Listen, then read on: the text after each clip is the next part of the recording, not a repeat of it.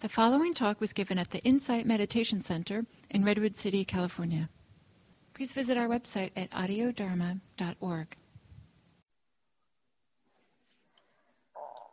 So, continuing the um, the exploration around feeling tone that uh, we've been looking at the last week or so.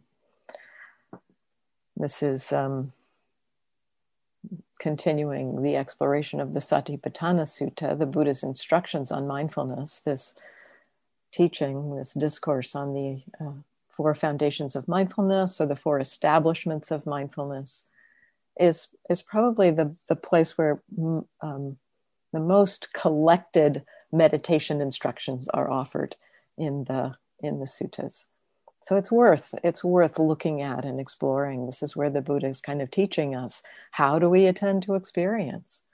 How can we be present with what's happening? And how are we present with what's happening? Not just being aware of what's happening but the kind of the attitude in the mind. The instructions in the satipatthana sutta encourage us to be present in a way that is not reacting to what's happening but is just aware just aware of what's happening. So, in the section on feeling, this exploration of feeling tone, of that aspect of experience, not emotion per se, but um, but a, a, subtler and simpler aspect of experience, just whether experience is pleasant, unpleasant, or neither pleasant nor unpleasant. Every every moment of experience, whether it's a sight, a sound, a smell, a taste, a touch, or something happening in our minds, has this aspect of experience that's happening along with the sight, the sound, the smell, the taste, the touch, or the emotion or the thought. There's associated with it is a feeling tone. It's pleasant, it's unpleasant, it's neither pleasant nor unpleasant. And usually, kind of based on habitual tendencies, uh, habitual conditioning, we tend to like what is pleasant, want more of it, we lean into it. There's a kind of a greed that follows from pleasant. With unpleasant experience, we tend to not like it, we want to get rid of it, push it away, resist it, get frustrated, irritated, angry, a whole host of of reactions that are in the aversive side of things could also be fear. So that this is this is a very habitual way of responding to experience. And yet the um, the teachings of of the buddha point to the possibility of just being able to be aware of the pleasant unpleasant or neutral aspect of experience. And this instruction, this kind of curiosity about experience from this perspective of the pleasant, unpleasant, neutral aspect is something the Buddha talked about a lot. It's, it's, it's all over the suttas in many different ways, many different places, as a key way to help us to understand this patterning of reactivity, this patterning of why aversion and greed arise in the mind and how that keeps cycling us through struggle, suffering, stress. So it's a it's a key. It, it's like a key in that cycle of reactivity. And the Buddha encourages us to notice like where does this whole cycle spring from? It springs from the uh, the pleasant, unpleasant, or neutral aspect of experience. And yet, this springing from the pleasant, unpleasant, neutral aspect of experience um, is not the only um, way this is taught or explored, because not only does reactivity spring from pleasant, unpleasant, neutral experience, then reactivity in turn tends to shape whether we then experience pleasant, unpleasant, or neutral experience. So it becomes a cycle. So with reactivity, we the the the, um, the uh, texts talk about something called underlying tendencies. We could call that habitual patterns, um, the conditioned habits and patterns, something like that. That um, the underlying tendency towards aversion tends to underlie unpleasant experience. The underlying tendency, so the habit, the habit of aversion tends to underlie unpleasant experience. The habit of greed tends to underlie pleasant experience, tends to take us towards pleasant experience, tends to orient the mind towards finding pleasant experience. And so then the pattern continues. And so um, in the Satipatthana Sutta, the instructions are really simple. They encourage us to come back to a very simple exploration of this area of experience, the feeling tone. And the text, I think I read this last time, but I'll just uh, restate it, reread it. How does one abide observing feelings as feelings? When feeling a pleasant feeling, one understands, I feel a pleasant feeling. When feeling an unpleasant feeling, one understands, I feel an unpleasant feeling. When feeling a neither pleasant nor unpleasant feeling, one understands, I feel a neither pleasant nor unpleasant feeling. That's the first part of the instructions on this foundation, this establishment of mindfulness of feeling. So it encourages us to just recognize oh, this is a pleasant feeling, this is an unpleasant feeling. With that, that's the how, the how to pay attention. Not, oh, there's a pleasant feeling, I need to hold on to it. Oh, there's an unpleasant feeling, I need to get rid of it. But oh, this is a pleasant feeling. One can be aware of that. This is an unpleasant feeling. One can be aware of that. And then one may also see a kind of a patterning that follows from that. That often is what happens as we first start paying attention to pleasant, unpleasant, neutral. We see that kind of leaning towards pleasant, the resisting of unpleasant. But it also may take us to the place where we see, oh, this is pleasant or this is unpleasant and we we can simply recognize the pleasantness or unpleasantness of the experience without the subsequent reactivity and that's a very powerful realization it's a powerful recognition how much of our suffering is not from the pleasant unpleasant neutral experience but from the reactions to it so, the key, or the key thing I'd like to speak about today, is the conditioned nature of feeling. Uh, last week, the question came up about talking about feelings and thoughts and how, you know, thoughts seem to really have a key um, role in shaping what we feel. That that idea about something being a certain thing really shaping whether we like it or not the idea about the idea and all of the whole history we have about something shaping whether it's we experience it as pleasant or unpleasant. So um, so feeling tone is conditioned in in multiple ways. I mean often we, we might think just to start just to start the uh, the teachings point to how feeling tone is conditioned based on kind of contact with our senses. If we're not having if there's not a contact with the senses so if our eyes are closed we may be seeing like like the colors and shapes behind the eye but we're not seeing the objects in the room. And so we're not having sight impinge on the eye. So there's there's not the pleasant unpleasant neutral happening with respect to the seeing.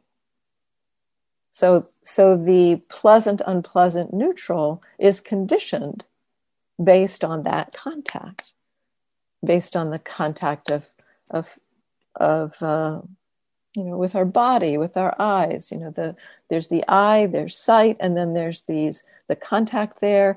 And there's a teaching that says the meeting of the three is contact, and with contact one feels. With contact as a condition, feeling happens. And so the, the feeling arises independence on contact. So there's a conditioned nature of feeling in that way, that without the impingement, we're not going to have the feeling. But we are continually, you know, contacted by experience. And with every contact, there's a feeling tone.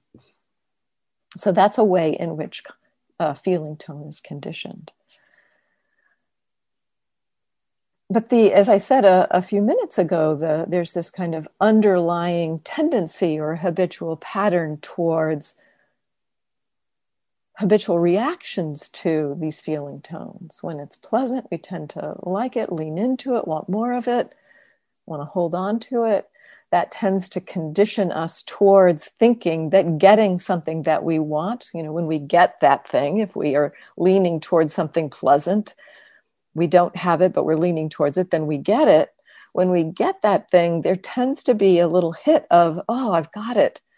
In the mind, there's this sense of almost a, a kind of a sense of, uh, um, of, of control sometimes that oh I've got that thing. I've, I figured out how to live my life. I can I can get what I want. And so with that comes a pleasant kind of experience and and it reinforces this notion that getting what I want is how I can feel okay how I can feel good so that patterning, or likewise getting rid of what I don't want, a very similar kind of control can happen. A feeling of happiness can happen when we get rid of something we don't like. So there's that um, that kind of sense of of control of I, I can figure I can figure this out. I've got it. I've that tends to feel pleasant. With that pleasantness, then comes the idea of that is how I can feel good this has been shaped so much in our experience this uh, pattern of get what I want, I feel good.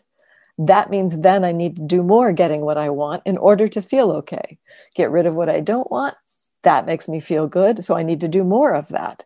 That tends to, to lead us to looking for things to want, looking for things to get rid of, so that we can get that hit of, oh, I feel good, i I'm in control.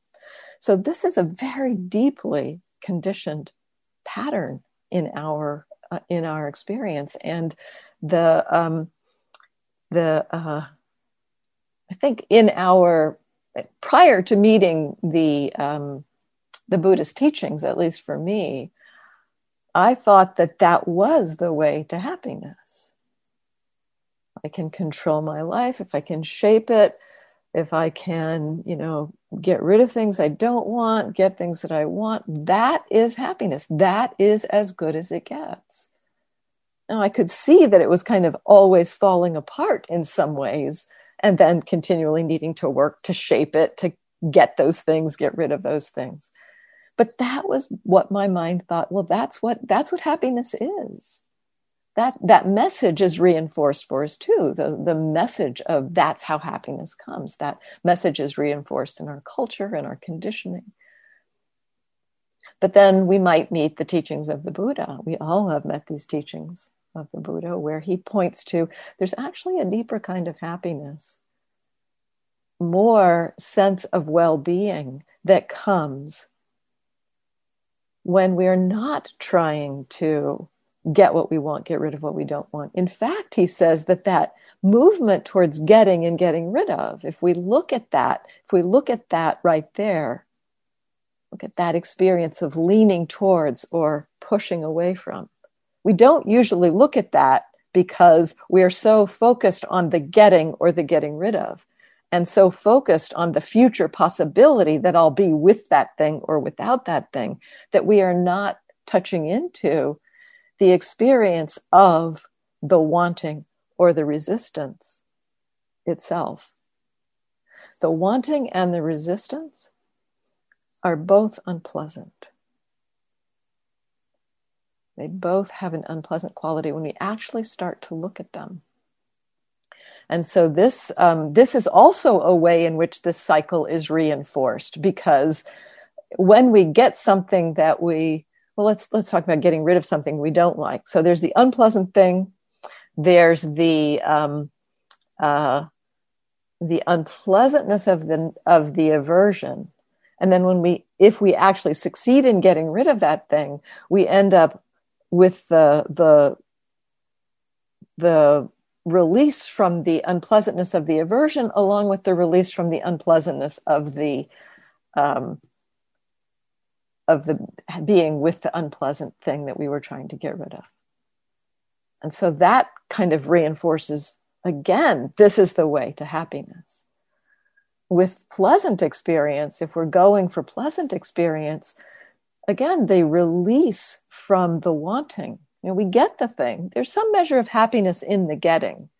But in my own exploration of, um, of wanting, one thing I've discovered is that uh, when the wanting lets go, you know, being curious about the wanting itself, the release from the wanting is very pleasant.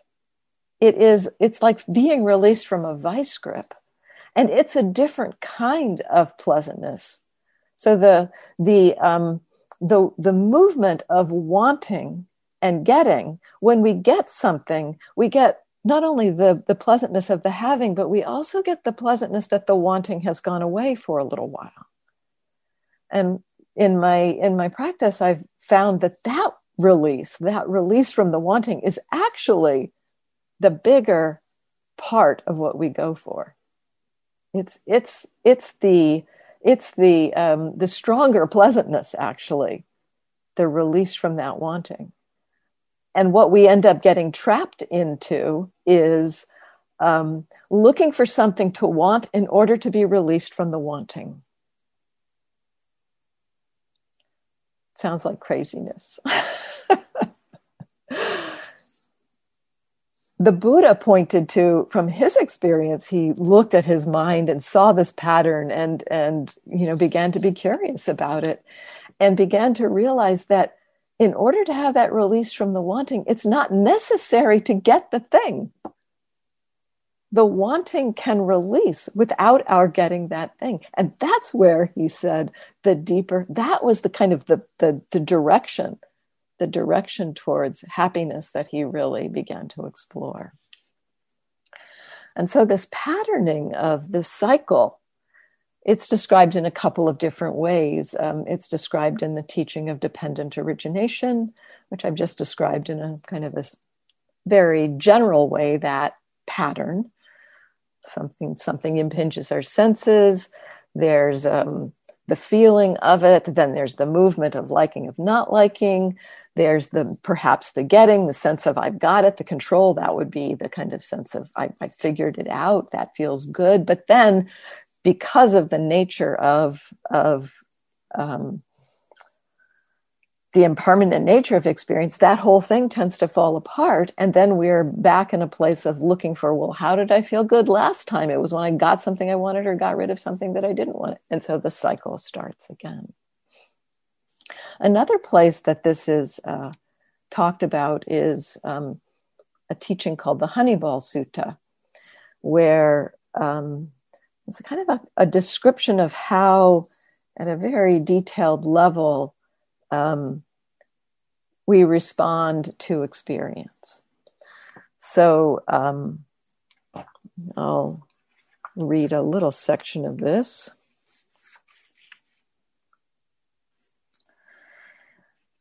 This teaching goes through um, each of the six senses sight, sound, smell, taste, touch, and the mind, and describes the same pattern with respect to all of these six senses. But we'll just look at it with respect to the eye right now, to seeing. Based on the eye and forms, so the eye and stuff in the world and the, the, the light uh, that's available, based on the eye and forms, eye consciousness arises. The meeting of the three of I forms eye consciousness is contact. That's that, okay, that's that kind of impingement on a sense. The meeting of the three is contact. With contact as condition, there is feeling. So there's an impingement on the eye, and there is the um, um, experience of it being pleasant, unpleasant, or neither pleasant nor unpleasant. What one feels, that one perceives. So we we have, and those those are said to arise together. Seeing and or the feeling and the perception come together. So we both get a sense of it's pleasant, unpleasant, or neutral, and we perceive it in some fashion. We perceive it. There's a there's many layers of perception. At first, it might just be the perception of form and color, and then it might kind of um, and the, our minds do this very quickly from form and color into some object, a couch, a wall, a light, and then um, you know. So there's that perception. There's a perception of what it is.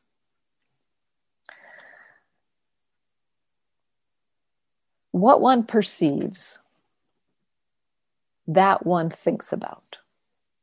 And so we, we perceive something, we recognize it. This, this process, again, this is a natural process. This isn't something we have to do. This is something our human system does because we've been in the world. It, there's been this conditioning. We've been in communities, we've been in cultures, we've learned that that thing is a couch, that that thing is a light. We've learned, we've learned this. This learning process is not something we do, it's a natural unfolding. And so there's this perception. With feeling, there's perception. What one perceives, that one thinks about. So, oh, that's a that's a lamp. What kind of a lamp is it? Or you know, oh, that's an animal. What kind of an animal is it? Oh, it's a cat. Oh, I like cats. We start thinking about what we perceive. So this is coming into that uh, that part of the um, that cycle of conditioning that I was talking about that loops back on itself. So we we start thinking about whatever we perceive. What one thinks about, the next piece of this, that one mentally proliferates. Now, this this piece is um, is a uh, kind of like maybe where our minds start to go a little crazy. That one way we think about this is like a, a proliferation of thought around something, but it also can be simpler. It can be just kind of like a reification, like that is a thing separate from me. That proliferation or that papancha is the term here. Papancha can be thought of as a proliferation of lots of thought about a thing, but kind of the foundational piece of that proliferation of thought is a separation between me and the thing that I'm perceiving. That there's that separation, a sense of me and that thing. So, based on this, this, and again, this happens very naturally. This happens very, it's very conditioned in us for this to happen. What one, with what one has mentally proliferated as the source. Now, this sentence is complicated, but I'll, I'll unpack it. With what one has mentally proliferated as the source, Perceptions and notions born of mental proliferation beset one with respect to past, present, and future forms cognizable by the eye. And to me, what that essentially means is because we proliferate, because we like take take something. And so let's take something like a pain in the knee. You know, there's a pain in the knee, and uh, there's the kind of the recognition of unpleasantness and knee and then there's thinking about it. That's my knee. That is the knee that I use to walk with. And oh dear, this is a problem. Um, you know, what's happened to my knee? And am I going to be able to walk? And oh, maybe there's something wrong with my knee. And maybe I need to go to the doctor. So the mind can really, in a very short time, the mind can pick that up and proliferate with it. Then what this teaching says is based on that based on that mental proliferation, what we um, what we see, what we hear, what we sense, what we cognize is shaped by that. So if you have that, so this is essentially another way of describing that reactivity kind of arising.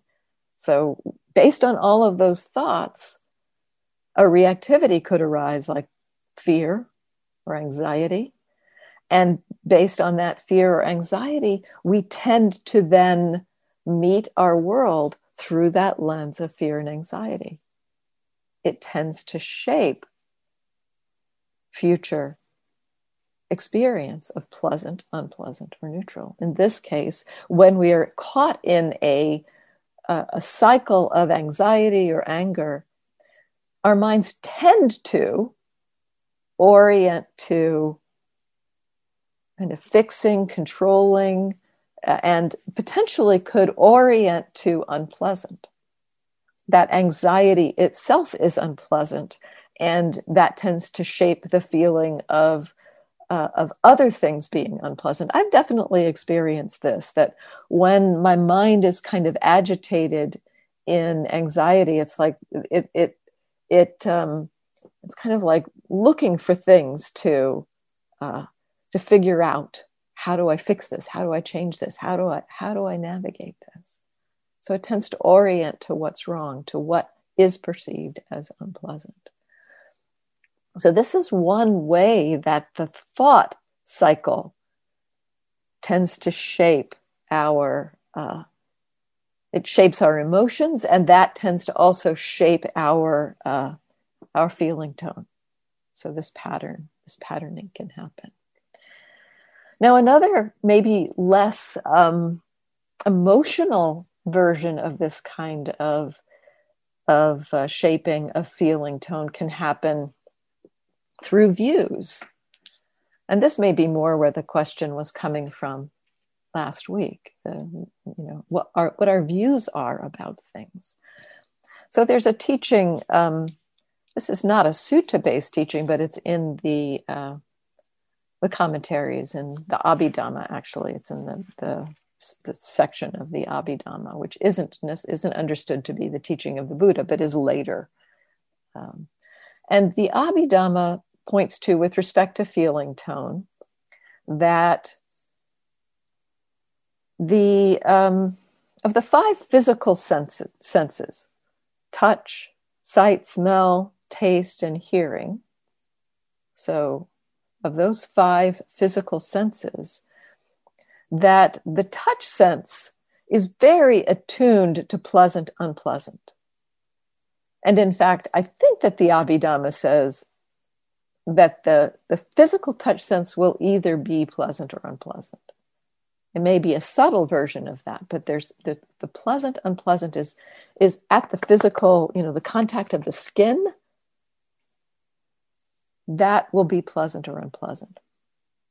However, for the other four senses, sight, smell, taste, and hearing, the Abhidhamma says that the very first moment of contact, just that sound, the sound wave hitting the ear, just the light waves striking the eye, just the um, flavor impacting the tongue,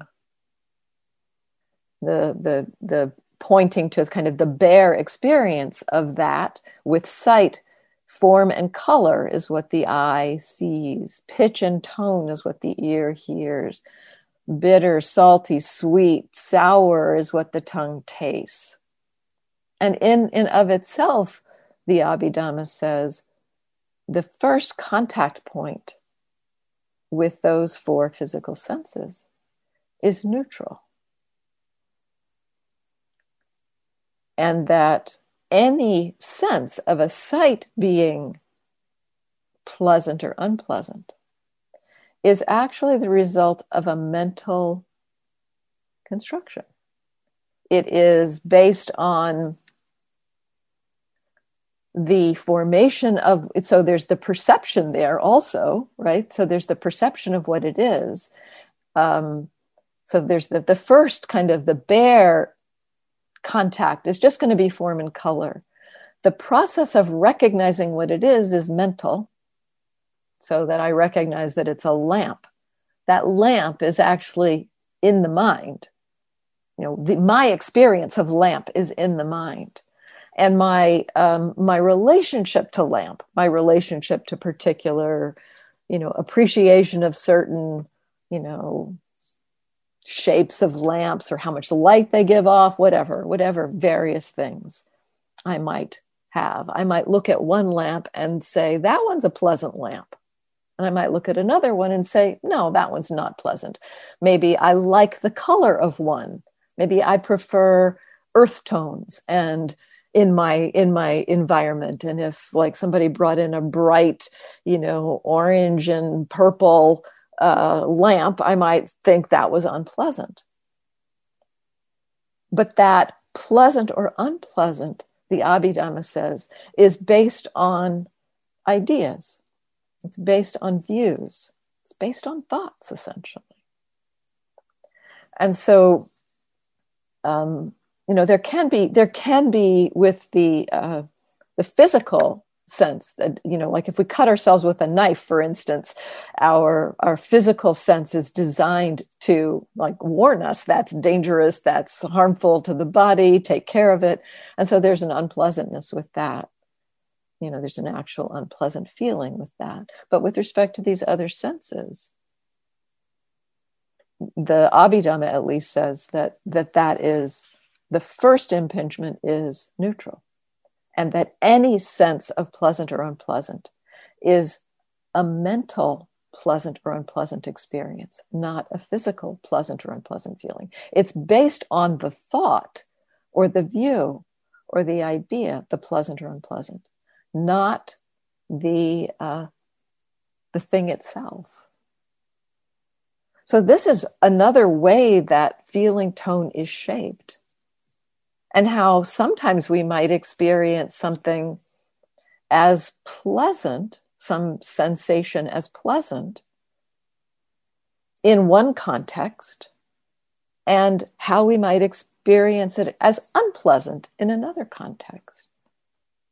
Last week, I talked about that study of, of um, using shocks to test pleasant, unpleasant, and the um, you know, the, the kind of shocking people with a kind of a moderate shock or no shock, people re- re- responded that the the the moderate shock was unpleasant.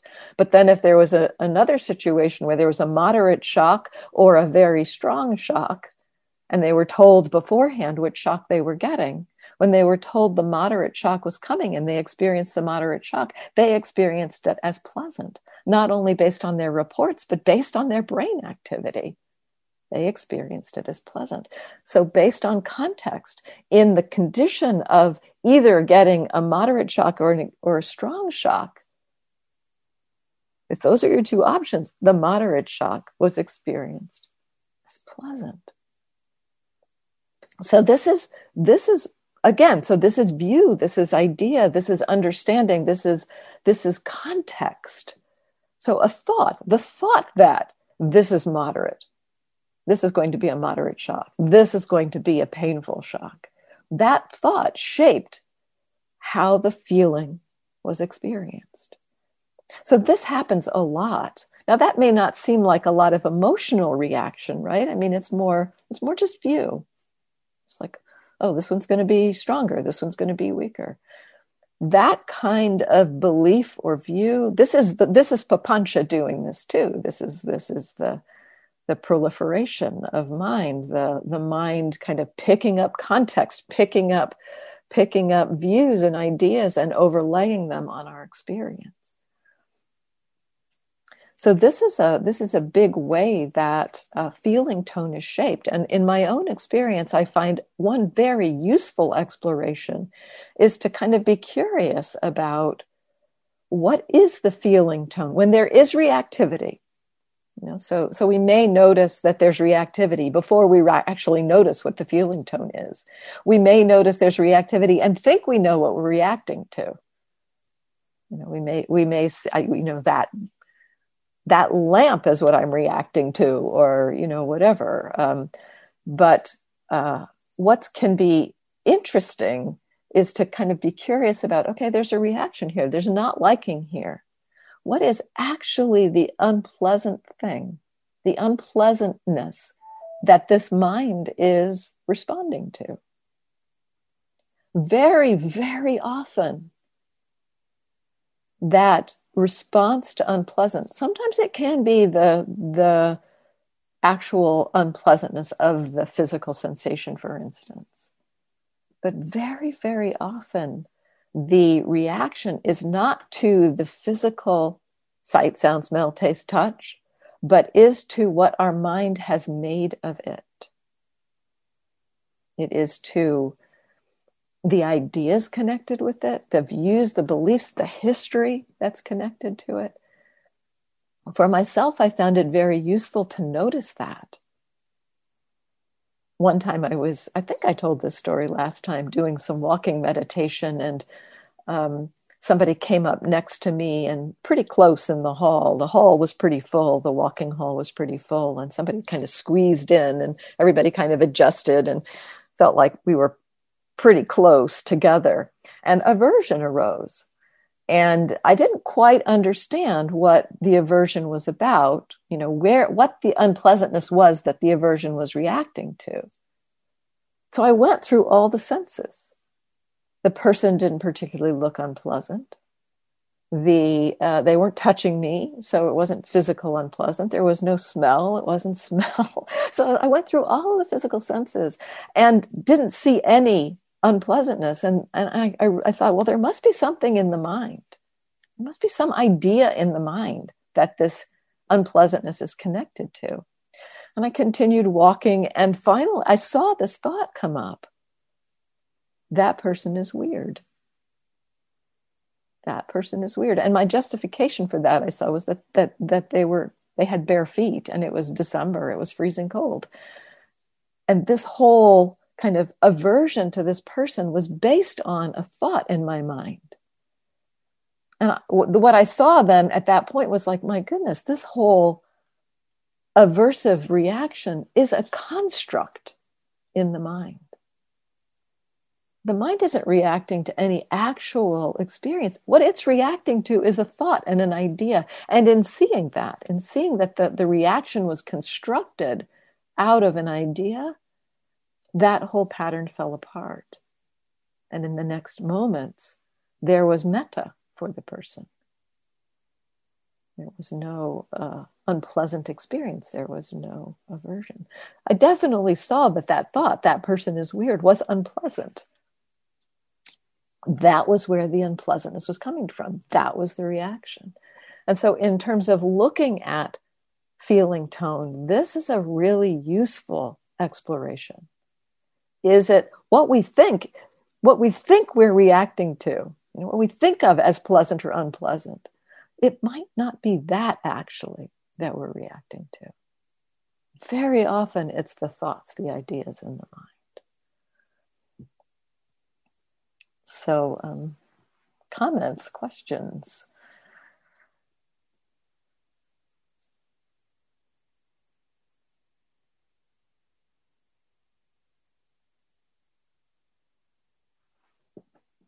Let me see if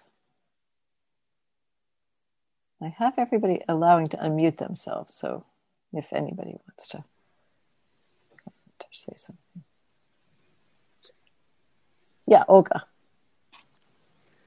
So, a couple of things. Um, so basically, I mean, Vedana is created in the mind. It is a um, mental experience as well, right? I mean, that's right. Even but the, the mind is fabricating that, correct? Yes. I mean, I, that's always that has been my understanding. Yes. Um, and that clearly, the pleasant, unpleasant, neutral is not in, in, intrinsic into any object. Yes. And and those fabrications arise out of our own conditioning. Yes.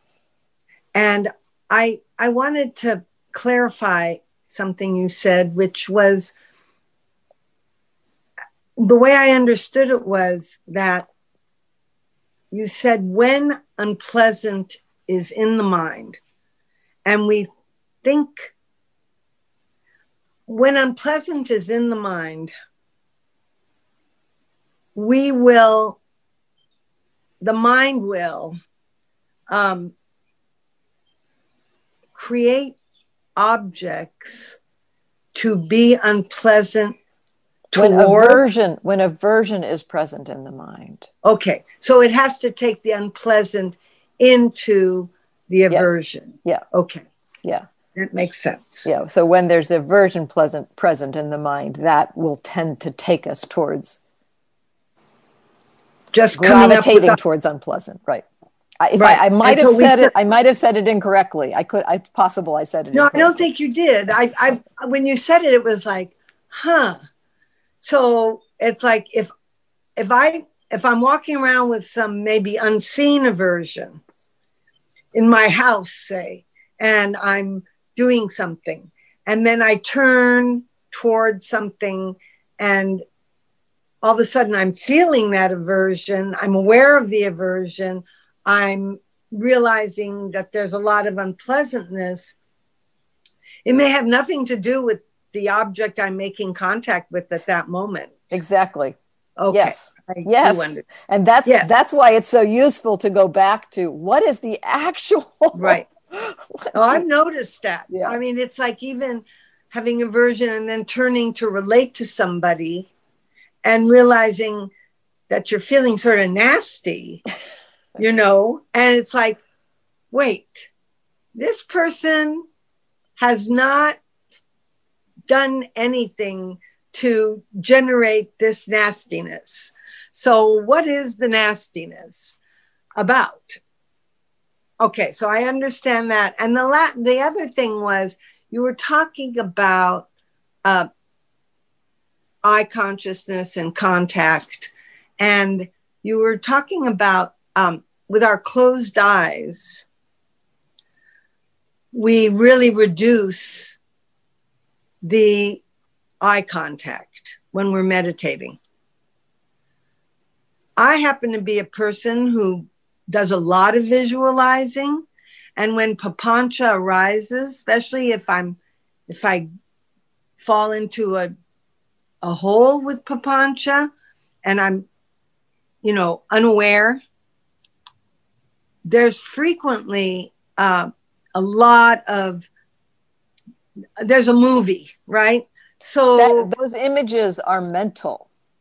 Right. So that's but, my that's contact with mind door, not eye door. Okay. So it's really not accurate to understand that as seeing. Right. Okay.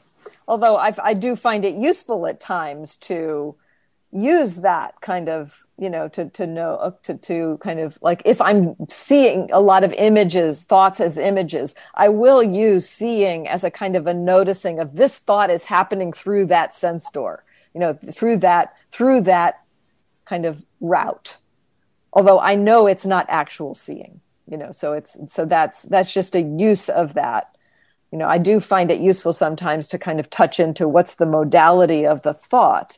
You know sometimes they can come as like physicality like you're doing something. Sometimes it can come as sight sometimes as sound. And sometimes it can be useful to to recognize the thought in those terms. But understanding it's not actually the sense that's involved. It's it's strictly mind. You're noticing something of the mind.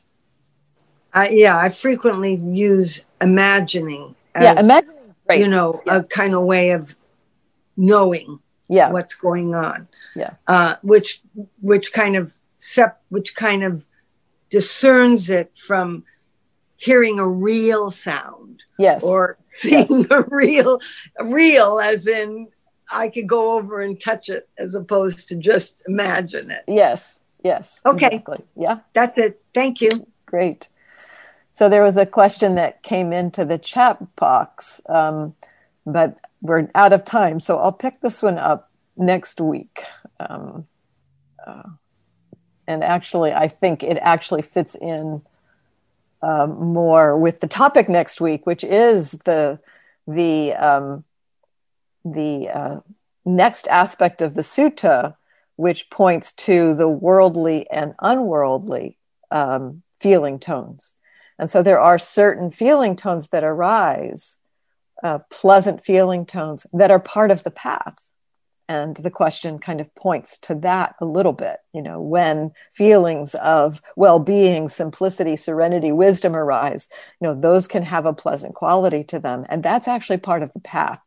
So what about wanting those? So that's that's the question, and we'll we'll talk about that um, some next week.